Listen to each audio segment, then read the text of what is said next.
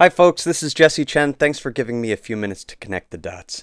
Today, I want to take just a couple minutes to talk about the notion of open government and uh, democracy and civic engagement, civic technology, etc. You know, I've been working in the civic tech space now for about three and a half, four years, and it has been really eye opening in terms of trying to understand what people's views are and theories of change are on how to change the world, make the world a better place, make our governments more accountable, more democratic, uh, and ultimately work better for the people. And a prevailing attitude prior to my arrival in the space um, for a long period of time was that the uh, notion of radical transparency would be enough to help us build a better government, build government 2.0 or 3.0, whatever you want to call it. And the problem with this is that transparency enough, it, transparency alone is not enough, right? Transparency itself doesn't help us uh, enact change. It certainly helps reveal um, a problem. And I think it's an important component, don't get me wrong.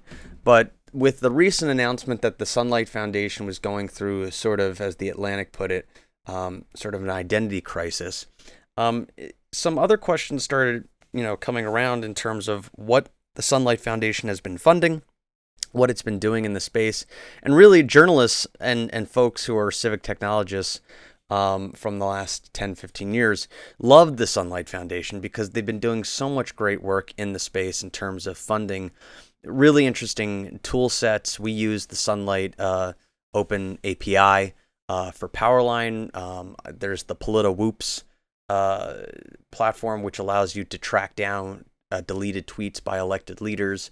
And that's been kind of fun to watch. And of course, there's the uh, money tracking uh, app that they have over there, which I forget what it's called exactly. But they have all sorts of different tools that they've been creating. It's really been wonderful and a great use of, of limited uh, funds in the space for these things. But just showing where the money has gone does not help us put pressure on our elected leaders. And we have to realize that in order for us to strengthen democracy, the theory of change needs to be not just radical transparency, but radical engagement. And that engagement needs to happen not just from those at the top, like your elected leaders and your NGO leaders and your community leaders, but also from people at the bottom. And the fact is, is that whether you want to call it self-centered or entitled or whatever, it really is irrelevant. The millennial generation is in a tech driven world. They grew up in a tech driven world. They are living surrounded by technology. That's not changing, no matter what other generation older than it thinks. And so, in order for us to have a government that is accountable and responsive to the people, we need to have technology that is purposely designed for the methods and approaches and comfort zones of the next generation, which are the millennials. Right now, we don't have that technology in place. Yes, there are tools that help us see and, and, and shine a light on what's going on in terms of how our government is funded and how uh, elected leaders are doing what they're doing. And those tools have been important, but it's not enough. We need to be engaged in between elections. And our leaders need to be responsive and accountable to the will of the people and the interests and needs of the people in between those elections, too. We've got to stop looking at elections as some sort of handover of our power once every two to four years and start thinking of them as a checkpoint by which we keep the people we elected accountable to whether or not they are being responsive to our wants and needs and being responsible leaders and and uh, uh, you know republic, uh, you know, statesmen, stateswomen in in running our country. And that is something that we simply don't have right now. And that's why we're building Powerline. Powerline acts on this theory of change that says you should be involved in between elections, not just in government, but beyond government, in all of your organizations.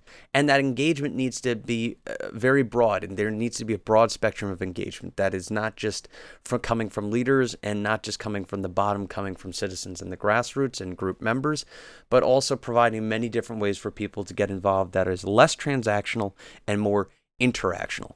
Only once we get to that space do we really truly evolve beyond this notion of open government and towards the notion of participatory democracy, which I'm not expecting people to be involved in bills and legislation. That's ridiculous. Unless every single student in this country was educated in in in law, then that would be a ridiculous expectation to think that people should be engaged on legislation itself, which is what a lot of people are, are focused on in the civic tech space. And that's fine. Good luck to them. I hope that, you know, their theory works. I don't subscribe to that theory. I think it's the job of legislators to write the legislation that reflects the will of the people.